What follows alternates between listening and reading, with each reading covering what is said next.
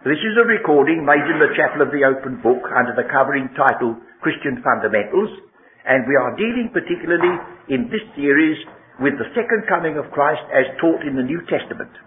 This evening is number eight of this series. Those of you who are listening to this recording, if you care to join us, we are going to read together Hebrews chapters 1 and 2. This evening in this study, we bring the consideration of the testimony of Paul's early ministry to the second coming of Christ to a conclusion. Uh, we remember that he wrote two great sets of epistles, seven of them while he was a free man and written during the Acts of the Apostles period, seven when he became the prisoner of Jesus Christ and they belong to another dispensation and calling. So the two epistles now waiting for consideration are the epistle to the Hebrews and the epistle to the Romans. Now in the ordinary way, if we were dealing with the second coming of Christ as a topic and had just one or two studies, there would be very little reason to turn to Hebrews or to Romans. We should immediately go to 1 Thessalonians 4 and passages which are outstanding. But this second coming while it may not always be obvious, and while it may not always be the dominant note, is necessarily a background there. Wherever you read the idea of hope, wherever you have affliction and the need for patience, there is in the context, either the near context or the remote, that the coming of the Lord draweth nigh. Now the epistle to the Hebrews, naturally, has to do with the Hebrew people. While you and I can gather much and we should gather much from it. There are some things that are written that belong to those people and only by association with ourselves or other Gentile believers. The next thing to remember that when you're reading the epistle to the Hebrews, it is not dealing with the way of salvation. It is not speaking to sinners who need conversion. It is speaking to those who are already uh, partakers of the heavenly calling. And it's an ex- exhortation to go on unto perfection with the fact that the Lord's coming is a deciding factor. Well now let's look, shall we, first of all, at this question of the calling. We've already indicated in other studies that hope in the New Testament is associated with two main things. It is either the fulfillment of a promise, Acts 26, the hope of the promise of God made unto our fathers. That's the hope of Israel. Or it is the hope of your calling, emphasized in Ephesians and elsewhere. Now what calling is mentioned in Hebrews? Well, let's get it for ourselves, chapter 3. Wherefore, holy brethren, partakers of the heavenly calling. So these are Hebrews who belong to the heavenly calling. You see, the apostle didn't address them as Jews. He gave them that deeper, richer title, Hebrews. Now, the, he, the word Hebrew may possibly have some affinity with Eber, E-B-E-R, one of the ancestors of Abraham, but it's got a nearer and more eh, particular meaning in that the word Hebrew means one that crosses over. Now that was a peculiar thought that indicated the moment of Abraham's faith. God told Abraham to come out of his his kingdom, out of his city, out of his country, leave his kith and kindred, and it was only partly done at the first move.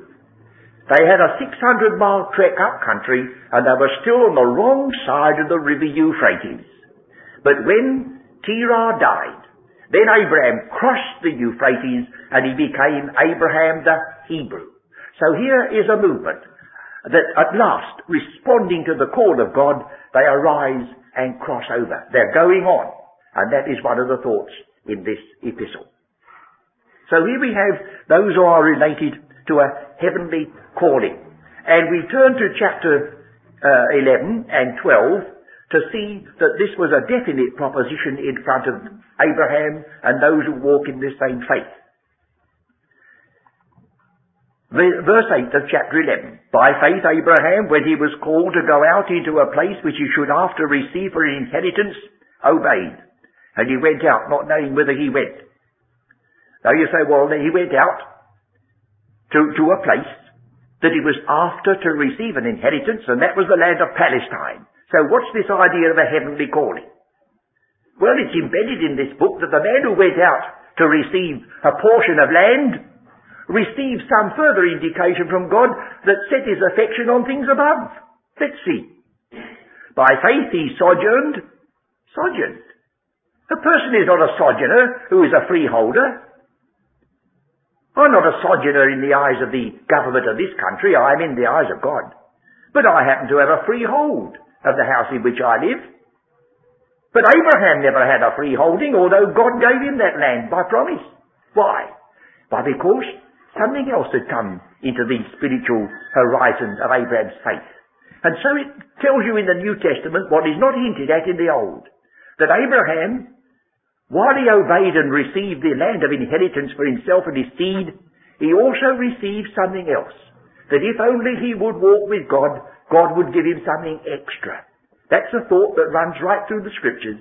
You cannot forfeit the hope if you belong to the church, but you might forfeit the extra prize of the high calling. You cannot forfeit the inheritance if you belong to Christ, but you may miss the reward of the inheritance. And so we have an emphasis of reward in Hebrews. Chapter 11, which we're looking at, refers to Moses, who had respect unto the recompense of the reward. And the characteristic of God that's brought out so many times quoted in Hebrews is that those who come unto God must believe that He is and that He is the rewarder of them that diligently seek Him. Now that's not a universal characteristic of God belonging to all time and all circumstances. It belongs to Hebrews. He is a rewarder of those that diligently seek him. And Abraham was diligently seeking. So, we read in verse 9, by faith, he sojourned in the land of promise as in a strange country.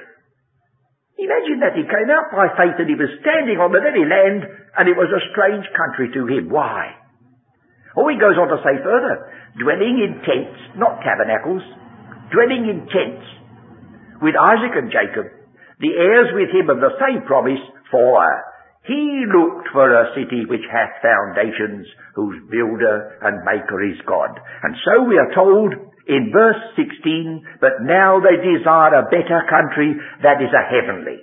Here are the members who are associated with a heavenly calling related to a heavenly city. The heavenly section of the Old Testament promises made to Abraham, Isaac, and Jacob.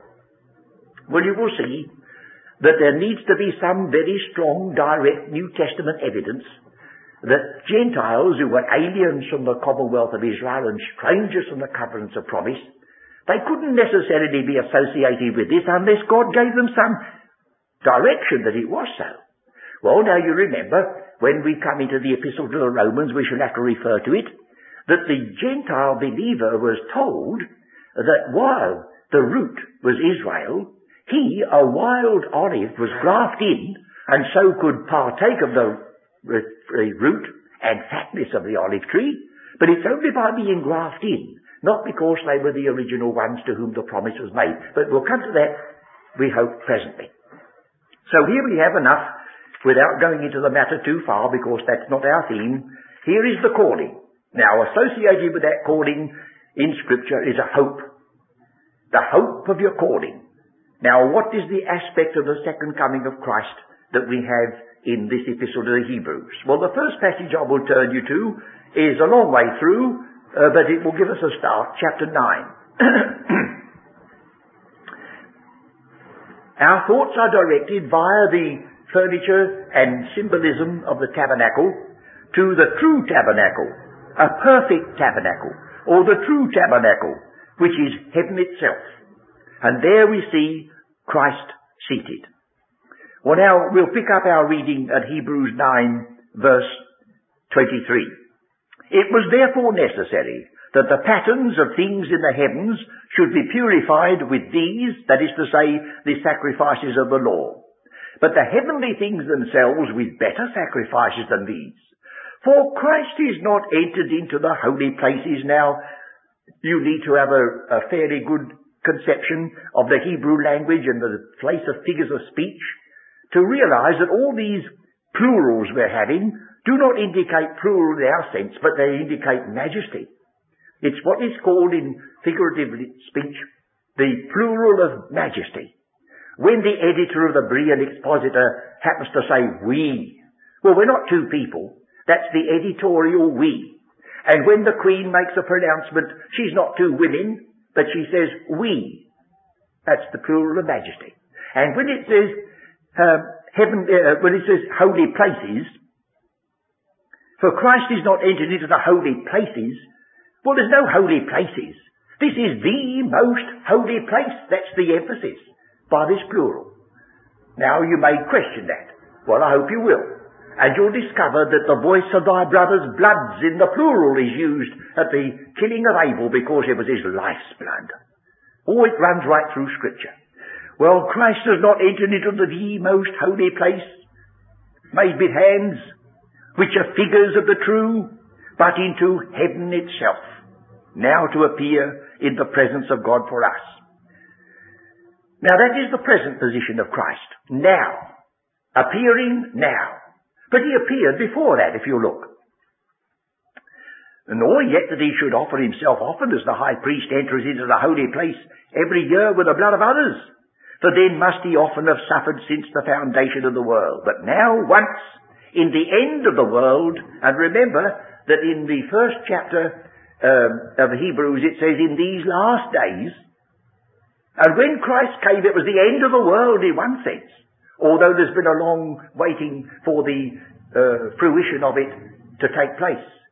That was, a, that was a critical time, and so it says, but now once, in the end of the world hath he appeared, to put away sin by the sacrifice of himself. It seems a pity to disturb that verse, but it doesn't refer to putting away the sin of a believer by forgiving him. This word means to abrogate, to set aside as, as no longer valuable. And the word sin is also the word that could be translated sin offering. Let's put, it again. But now once, in the end of the world hath he appeared to abrogate sin offering by the sacrifice of himself. That's the whole of chapter 2 crammed in those words. It says, For it is not possible that the blood of bulls and of goats should take away sin, wherefore when he cometh into the world, he put them all aside by the sacrifice of himself. You've not lost anything, you've gained. Well now, that's the first appearing. He appeared once, and set aside all sacrifice and offering for you Hebrews and for us Gentiles. He now appears, that's the second. And the third is in the next verses. And as it is appointed unto men once to die, and after this the judgment, so Christ was once offered to bear the sins of many, and unto them that look for him. Unto them that look for him. Here is the blessed hope coming in, something they're waiting for, expecting, and if needs be enduring for. Unto them that look for him shall he appear the second time. He has appeared the first time. He appeared to this very people the first time. And when he comes to them, it will be the second time. Well, now we want to stand in the presence of Stephen when he made his speech as recorded in the Acts of the Apostles and get this rubbed into us.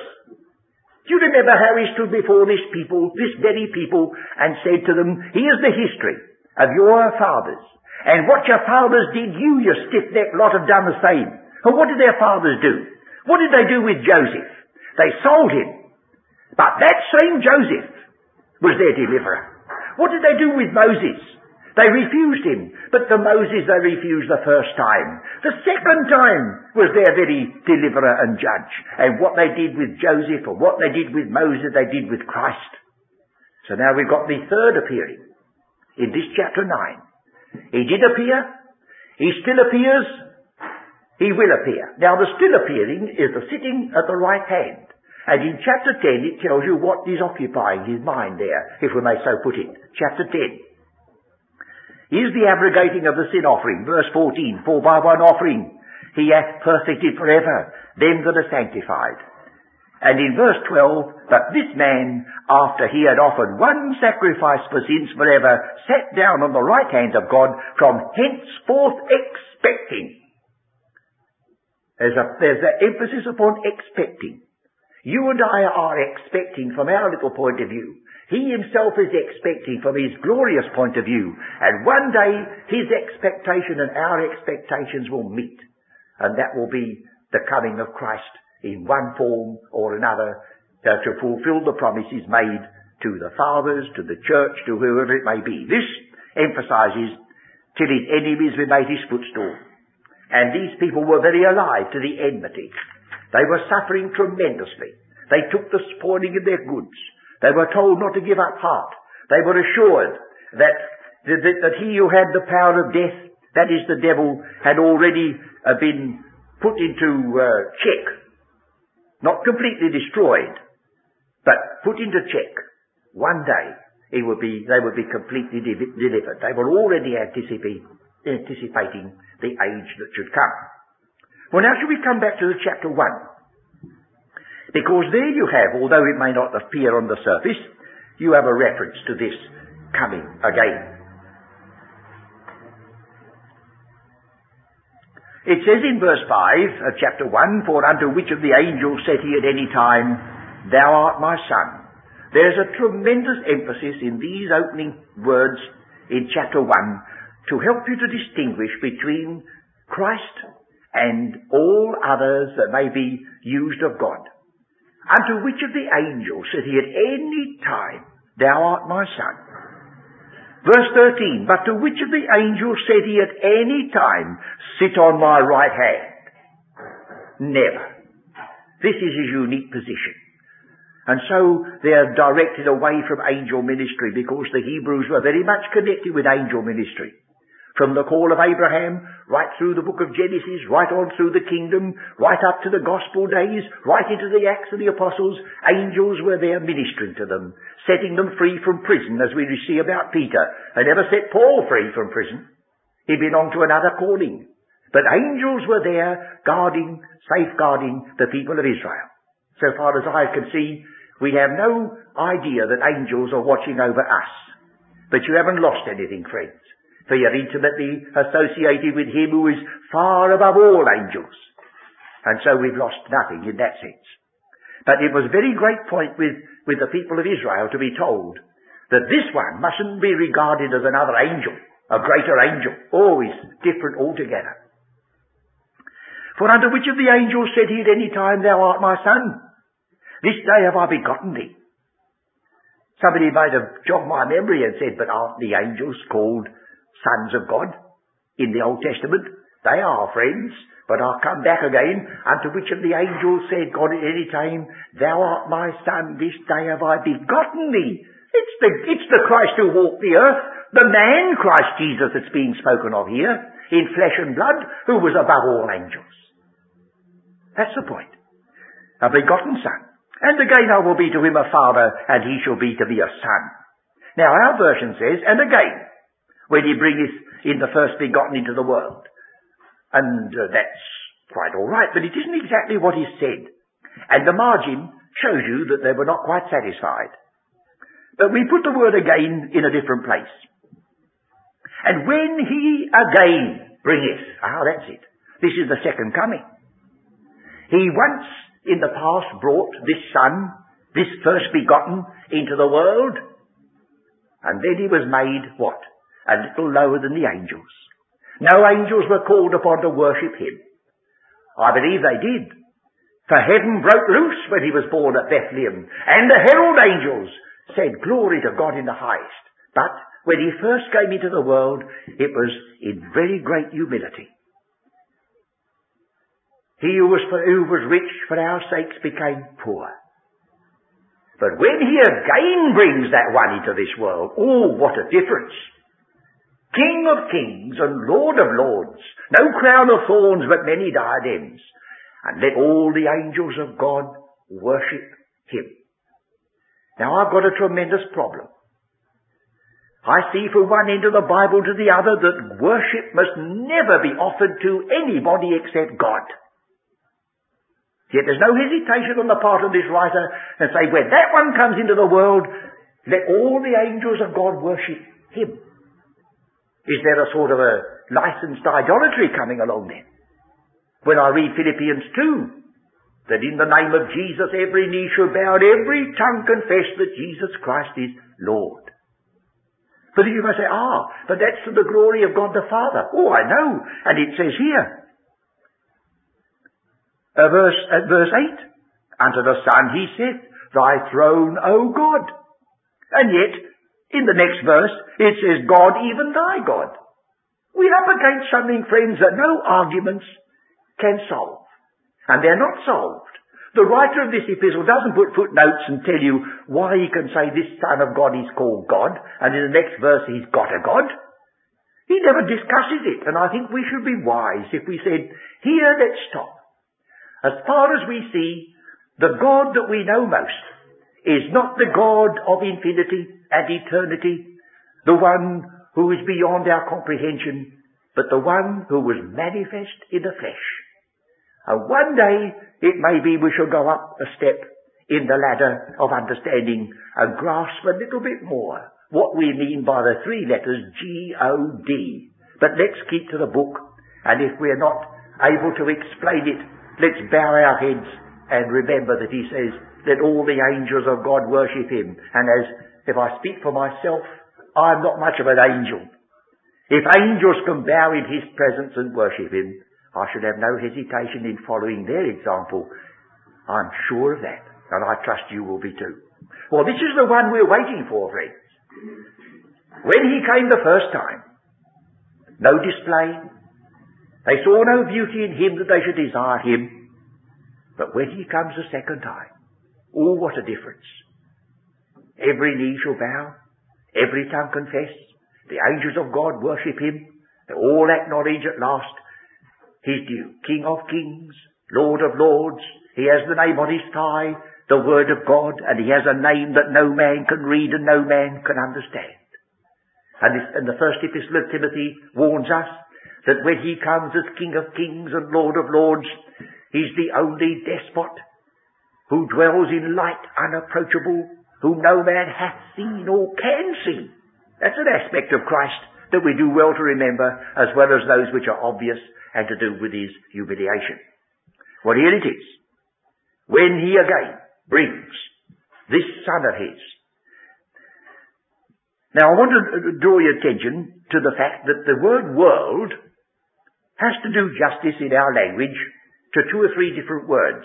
Earlier, in verse 2, by whom also he made the worlds, it's not the same word at all. That has to do justice to the word which we generally translate for the word age or forever. By him the ages were adjusted. Now it says um, here, when he bringeth again this first begotten into the world. And that particular word, oikoumene, needs a little consideration. It is the word that means the habitable world.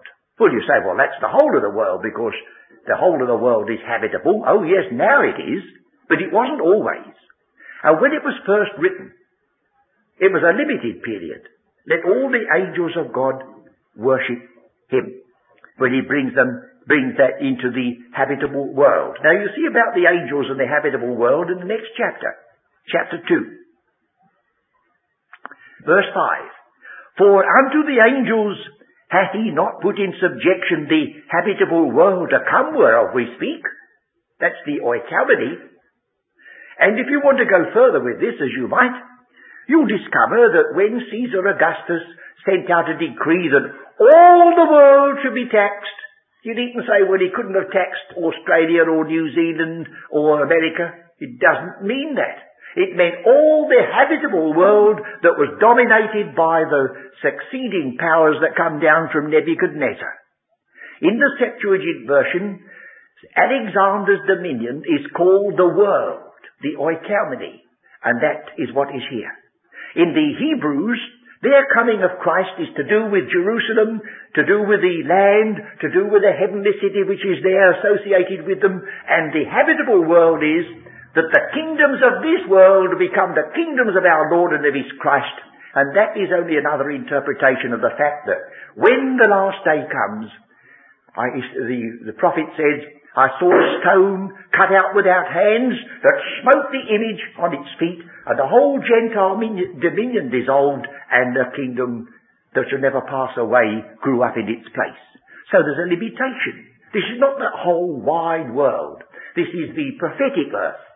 And the prophetic earth extends, speaking roughly, from Gibraltar right through the Mediterranean to the borderland of India.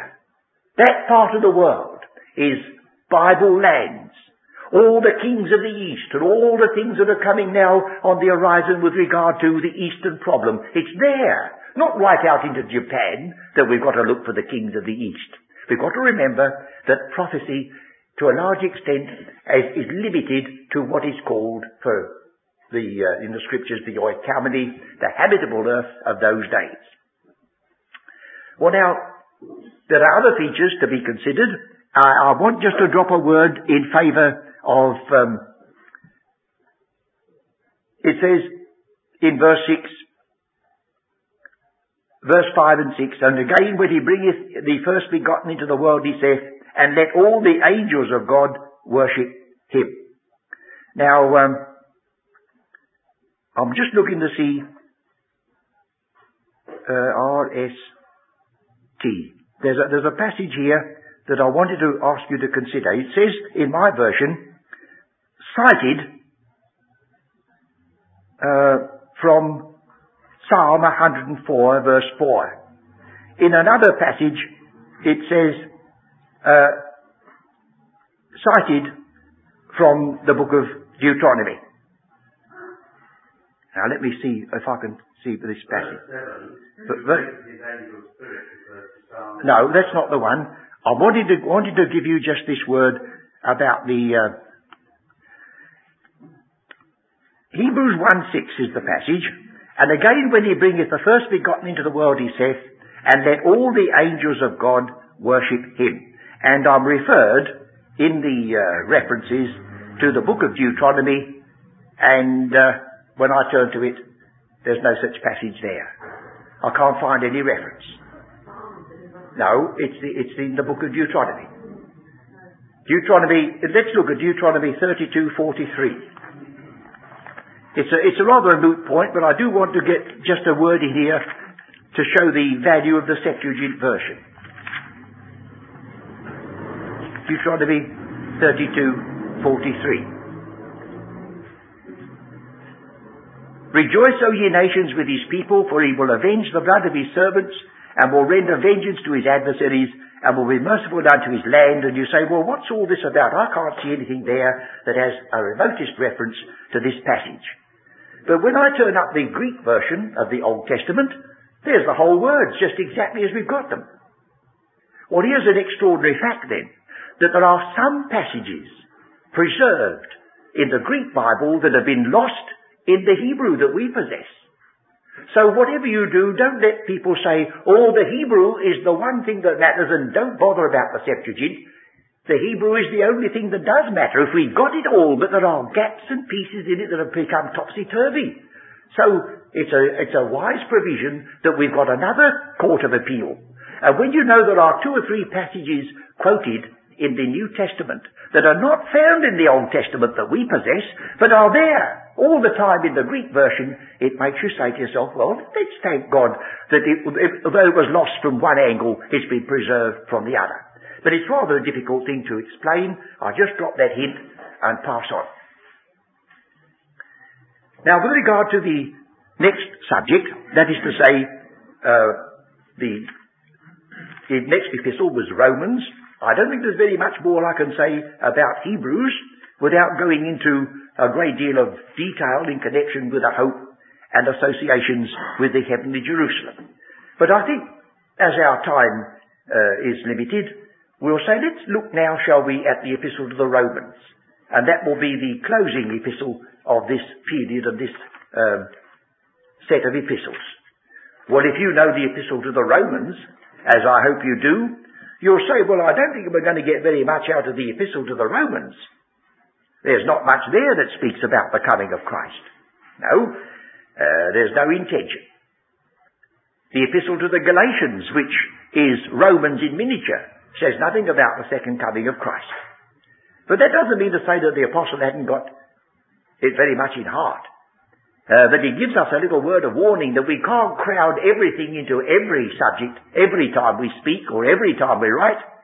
And he had one great object in Galatians and Romans that was to demonstrate the great question of righteousness and justification by faith without the works of the law. So that if there are references to the second coming in Romans, it will be rather as a side that will come in incidentally. So shall we now turn to the epistle to the Romans, and although we do read in chapter 5, uh, where we read about uh, patience leads to experience, and experience hope, and hope maketh not ashamed, uh, you could hardly say that that's a proof that he's speaking about the second coming. Uh, what he is dealing with is to show that wherever, wherever you get hope, there will also be the testing and there will be the fruition at long last. It will never be made ashamed. But if we turn the page at last, we come to chapter 11. And in chapter 11, the apostle is not dealing with the Gentiles, he's dealing particularly with the problem of Israel. Eh, the chapter 11 says, I say then, hath God cast away his people? God forbid. He's speaking about the people of Israel. And when you come to the 26th verse, following the fullness of the Gentiles. So we better look at that because it gives a certain amount of time element. Verse 25.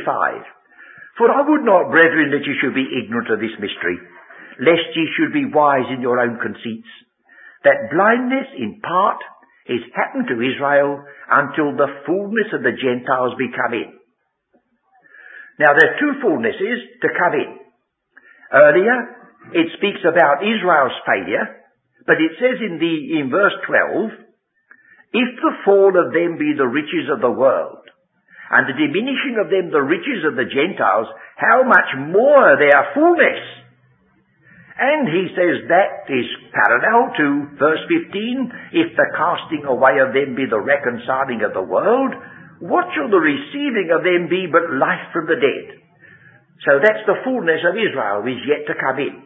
But before that takes place, an interval has to be filled, as you know. So he says in verse 25, I would not, brethren, that ye should be ignorant of this mystery, lest ye should be wise in your own conceits, that blindness in part is happened to Israel until the fullness of the Gentiles be come in. And then what? For there are some who teach nothing. Unless Israel now become members of the church, they have no hope. They have no individual hope now. The promises made to Abraham, Isaac and Jacob are all now spiritualized and Israel, the same as the Gentile, must come the same way, be accepted in the same way, be converted in the same way, and become members of the church. Well, he doesn't say that here. When the fullness of the Gentiles are coming, it says, and so all Israel shall be saved, as it is written. So we're now thrown back upon something that God has written. Do you remember when Isaiah was instructed to say, Comfort ye, comfort ye my people. And he said, What shall I cry? All flesh is grass. So God says, Yes, all flesh is grass, but the word of our God shall endure. God says, I've spoken. And that's the basis of it. So here again he says, and so all Israel shall be saved as it is written. There shall come out of Zion the deliverer, and shall turn away ungodliness from Jacob. Does that mean what it says? Well, if I go back to the prophet Jeremiah, verse 31, there's no slightest indication that it refers to the church. And in this very quotation he goes on and says, For this is my covenant unto them when I shall take away their sins. As concerning the gospel, they are enemies for your sakes, and that's the argument of these folks. They say the Jew is an enemy of the gospel, and he never can be saved unless he becomes now a penitent believer the same as you and I. But this says, oh, certainly they are enemies. But as touching the election, they are beloved for the Father's sakes, for the gifts and calling of God are without repentance. Surely that's a challenging passage. That when God chose this people, He knew, and He made provision, And while it doesn't in any measure give a subsidy to encourage folks to transgress, yet God says, my word stands. And blindness is only in part. And the Gentile is reaping the benefit of it during the interval. And then he will send his deliverer. And he shall turn away ungodliness from Jacob. I wonder why he says Jacob. Perhaps it was to stop some people saying it meant spiritual Israel. Oh, well, I suppose we could be spiritual Jacobs too. But it doesn't wash. And when you realize that he's quoting from the prophecy of Jeremiah 31, and he tells them when he, oh, I think we ought to look at it, don't you? Instead of me carrying on like this. Jeremiah 31, in case anybody is a bit hazy or doubtful as to whether we can take this specifically of that people. Verse 31 of Jeremiah 31. Behold, the days come, saith the Lord, that I will make a new covenant. With whom? With the house of Israel and with the house of Judah. Oh, I see. So if we're going to say this is the church, I suppose the house of Israel will be the church and the house of Judah will be the chapel. Is that it? You can't do it with this, you see. Let's go on. Not according to the covenant that I made with their fathers. Whose fathers? The fathers of Israel. In the day that I took them by the hand to bring them out of the land of Egypt. Who were brought out of the land of Egypt? A literal people, a literal people, Israel. Which my covenant they break. They did. Verse 30, 33, but this shall be the covenant that I will make in the house of Israel after those days, saith the Lord, I will put my law in their inward parts, and write it in their hearts, and will be their God, and they shall be my people.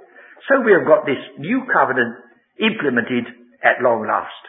I come back to, to the 11th chapter of Romans. Well then, passing from that reference, we have something that necessitates the second coming of Christ in chapter 14.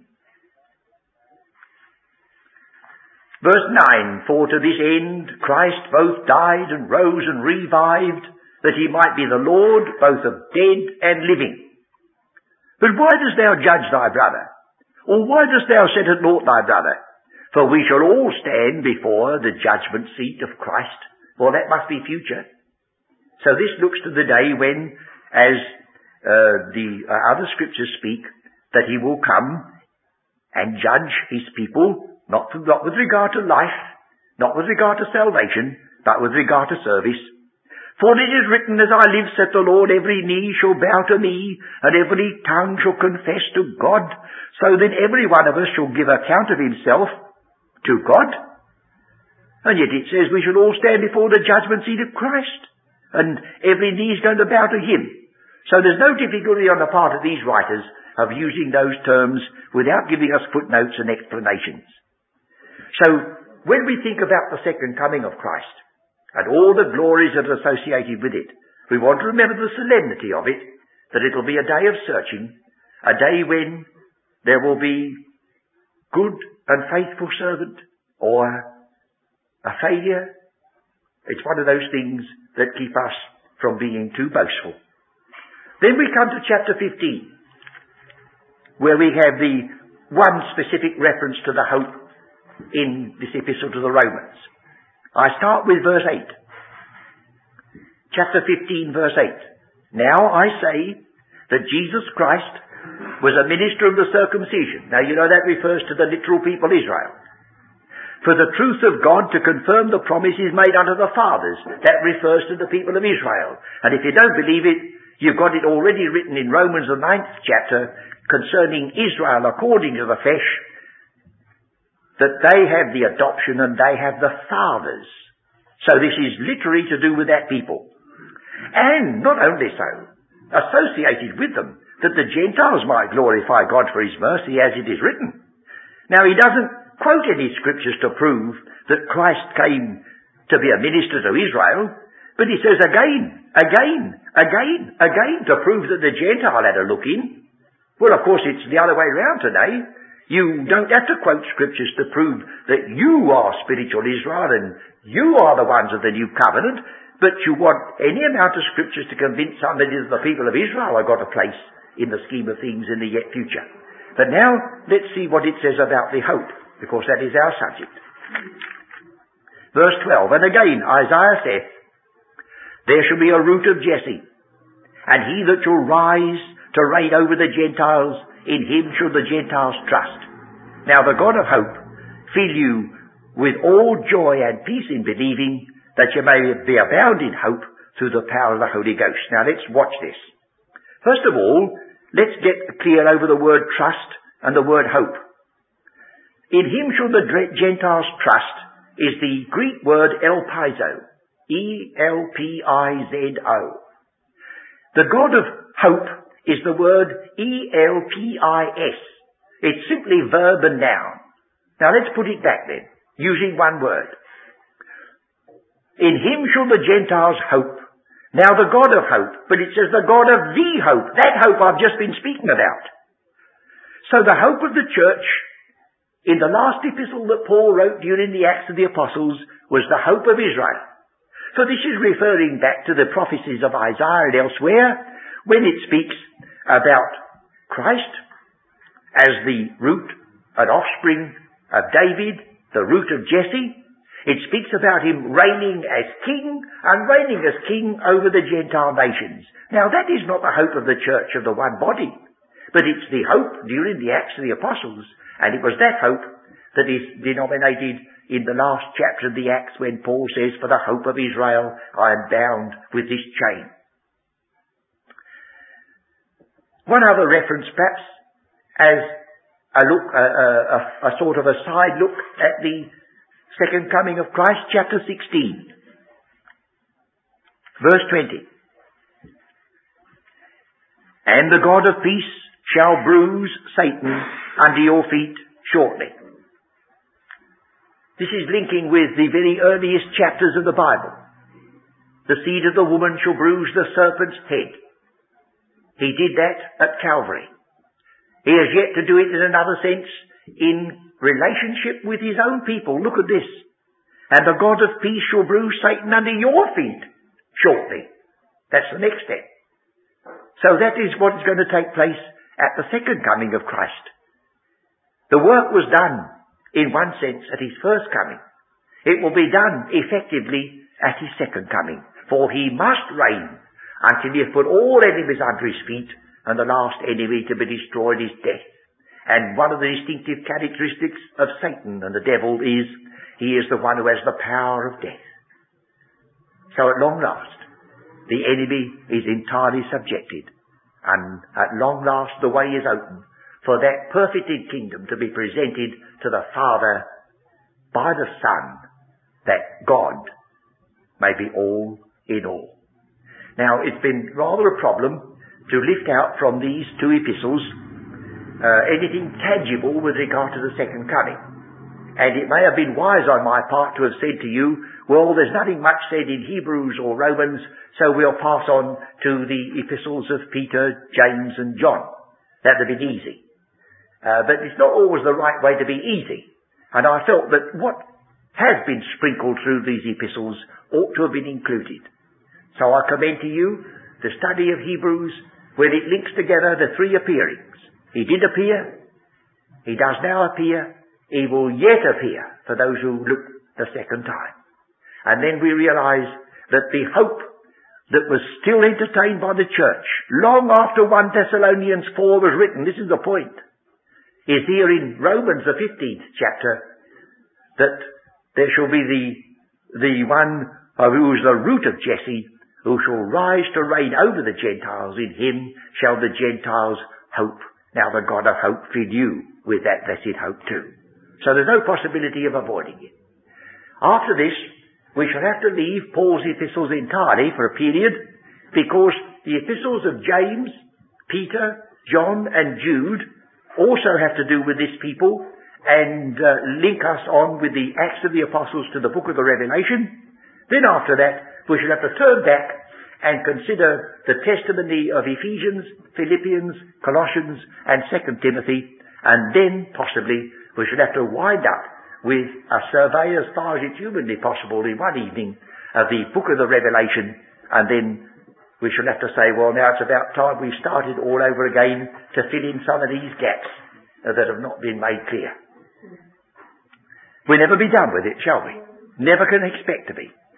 Uh, but uh, I do hope that I haven't mystified you too much uh, by attempt to cram these things in the limited space. I trust that when this series is in circulation, the second coming of Christ, instead of being a vague statement, will become a very definite one.